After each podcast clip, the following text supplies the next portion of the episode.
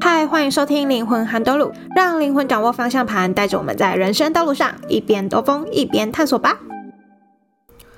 嗨，我是韩，欢迎回到灵魂涵兜路，好久不见。我本来想说要在年前的时候再出一集，结果没想到我上一集呢才跟大家分享我种尾牙的心得，结果过没几天我就整个大感冒，然后就烧香、头痛、发烧、晕眩等等的样样来，然后导致整个过年都是在养病的状态。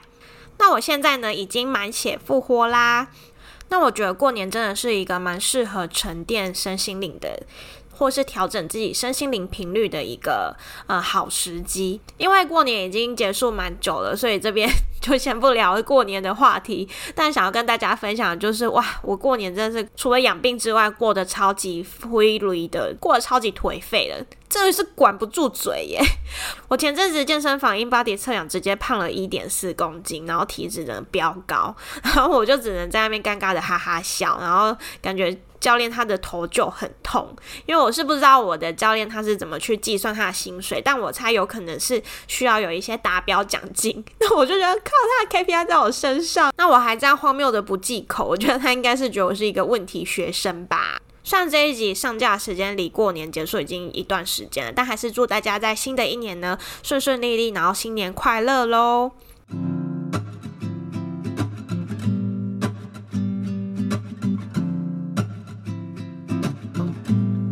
那今天呢是想要跟大家分享年龄焦虑，我的看法是什么？那因为我的生日大概都在过年期间前后就，就是我的生日啦。那今年呢，我已经 三十岁了，已经进入一个人生的三分之一或是四分之一。那我觉得三十岁也是蛮神奇的，就是它好像都是有一种一个生命的检核点的感觉。比如说二八二九的时候，你就会开始检核自己，好像有什么 KPI 要去达成，然后会觉得哇，到三十岁好像正式成为一个。成年人的感觉，就没办法再用那种幼稚的心态，然后自己可能也不允许用幼稚的心态去面对这个世界，可能会觉得要对家庭扛起一些责任啊，或是事业上需要有一些成就，或是薪水上呢，至少要到达什么样的门槛？我觉得这就是造成我们会年龄焦虑的原因。那进入三十岁，对我首当其冲的就是我刚刚说的，居然身体在感冒上恢复能力好像能察觉大不如前了，所以我也蛮庆幸自己已经开始在去年的时候呢，就已经进健身房，然后请一对一教练来帮我解决改善体态啊，或是体重啊、健康这一块。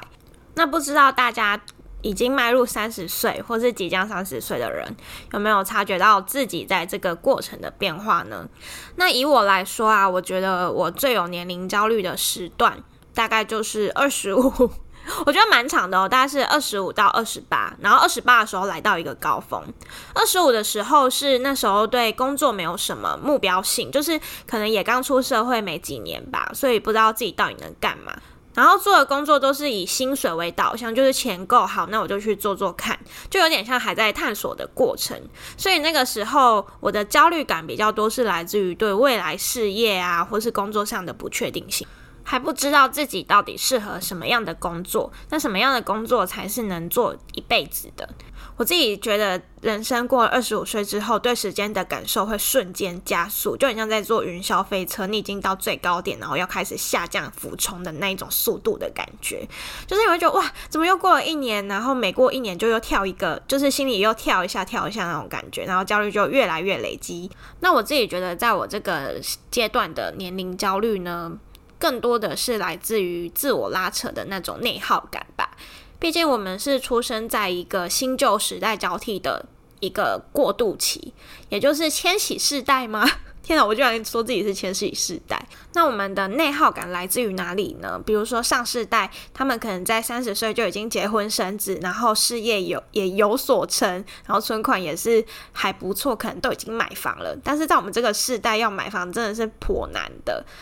可是，毕竟我们也是属于偏向新时代的一个人嘛，所以会觉得说，诶，应该要照着自己的时区啊，自己的步调去规划人生。但是也不得不说，像我自己的家庭就是属于比较传统的教育的环境之下呢，它其实会影响到我的潜意识，就算我很做自己，内心也会有一个很传统的声音一直在说：“你真的应该吗？你真的不结婚吗？你真的必须存钱了？”等等的。另外，如果身边的朋友都蛮优秀的，他如果已经提早结婚，甚至生小孩，然后事业又有成，像我们就有一个前同事，他去创业的时候，我还记得我当下说：“哇，心里觉得很羡慕他，觉得他居然可以独当一面。”然后也会不小心去批判自己，反观自己说：“诶，我怎么还在一个公司？”制度下工作，这也是有点题外话。但我自己觉得，我的个性可能比较适合做 freelancer，比较不适合在办公室里面。所以也因为这样，就会受他人影响，然后变得心情很浮躁。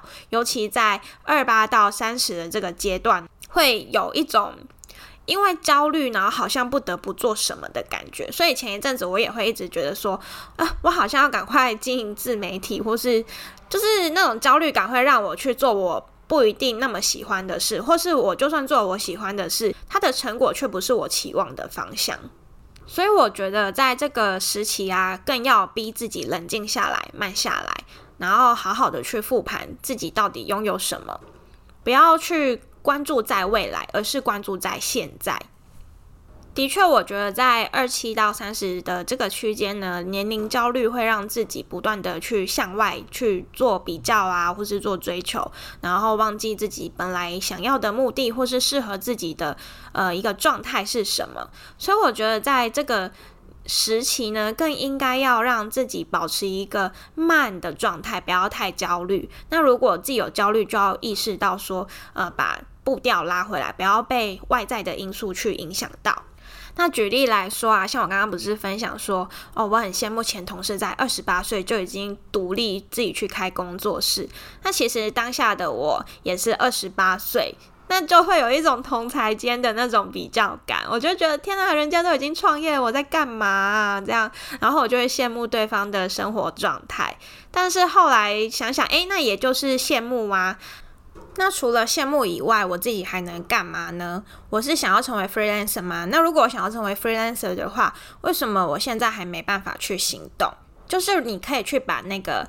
比较的心态呢，反面去问自己，这到底是不是自己想要的？那如果是自己想要的，为什么还没达成？那就我自己的状态，我是发现，诶，自己的条件呢，虽然呃已经算是够了，但我在动力上呢，还找不到自己做 freelancer 的一个呃，就是那叫什么核心理念啦，就是我还找不到那个动力。那也有可能是我在这个公司，还有我需要克服的课题去面对。要等到我把那个课题结束之后呢，我才能毕业，然后去进入下一个阶段。所以后来我每次在呃飘掉的时候，又对未来感到迷惘的时候，我就会强迫自己要拉回当下，我到底要去面对我生活中哪些问题？因为我要把问题完全解决了，或是把这一个怪打完，我才有办法进入下一关。那同样的道理也可以套用在感情跟婚姻的这个课题上面。假设说，如果是在这个阶段，然后呃是单身，但是渴望谈感情的话，当如果身边的人都已经开始有感情开花结果，然后只剩自己还没有的时候，可能也可以让自己去静心一下，然后想一下是不是自己还有哪一些课题没有克服的呢？是不是还对上一段感情有一些不满啊？有一些创伤还没有解决，或是说，自己在感情中常常有哪些反复的状况？比如说，像我比较知道，可能是依赖对方，然后依赖到最后就会让对方觉得有点负荷不了这一种。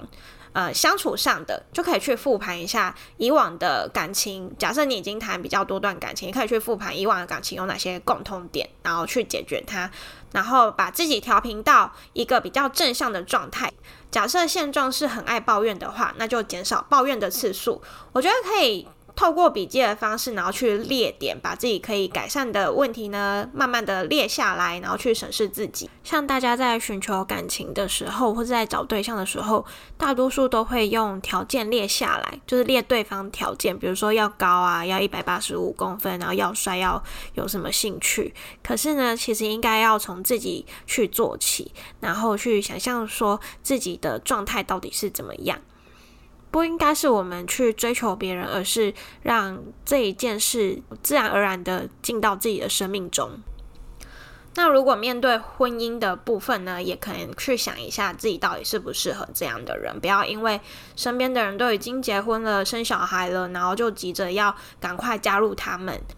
毕竟有时候的确，身边的人啊，如果都生小孩，他们讨论的话题永远都在小朋友，然后身为未婚者或是单身者，很容易就会无法融入他们。所以，如果在这个时候做一些比较冲动性的结婚呢，就可能需要去想一下自己跟对方到底适不适合。我自己还蛮开心，自己做得很好的地方就是我没有去太过符合他人的期待。即使我结婚是在二十八岁，但那也是在我评估自己可以接受的状态下，呃，跟 David 在相处上也不错的状况状况下决定的，而不是说要讨好自己的原生家庭啊，或是要讨好谁去做结婚这个动作。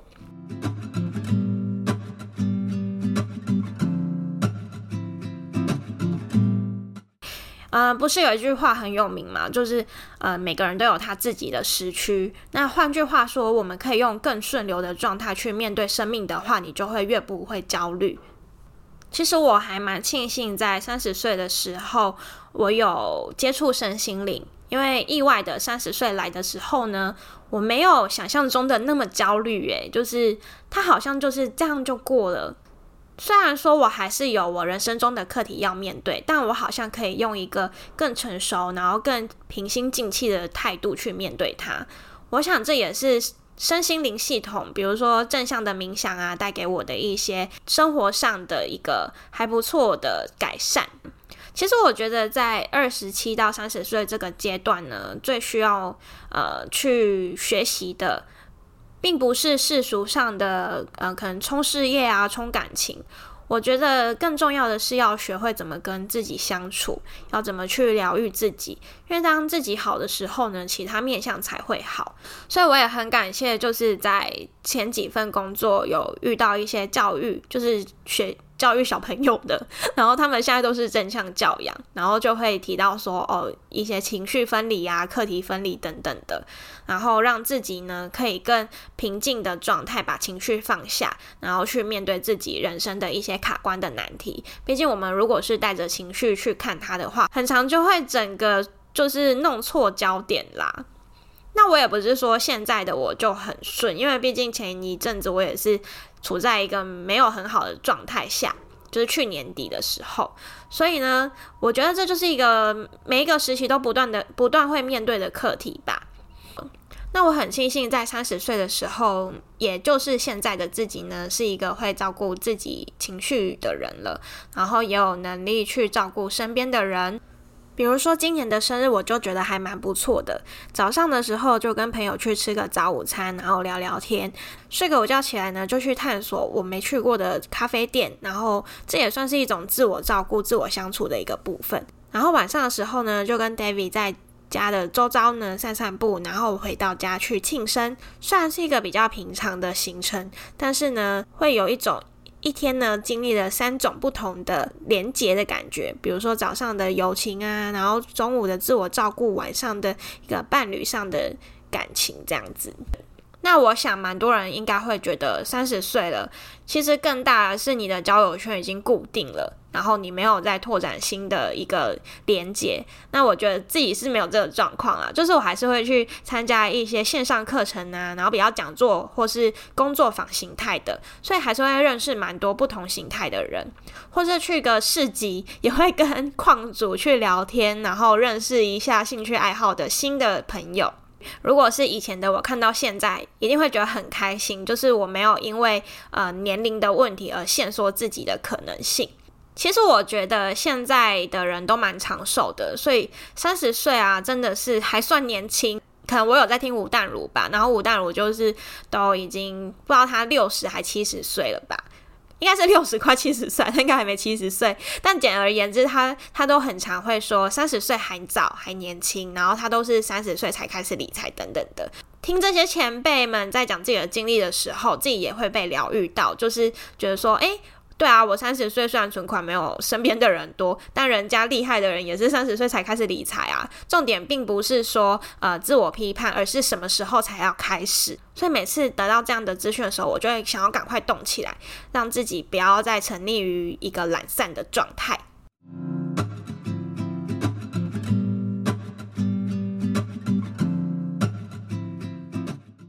我觉得其实世俗对于成功的定义是真的蛮狭隘的，都会从你的工作或是事业或是婚姻去看。但我觉得人生就是现在进行式，它不是一个过去式或未来式，所以呢，应该要看你现在的状态到底是怎么样。所谓现在的状状况是怎么样呢？我觉得最好的方式就是可以评估自己到底有没有好好的照顾自己呀，或是爱自己。那我觉得这也是一个人生在不断进步的证明。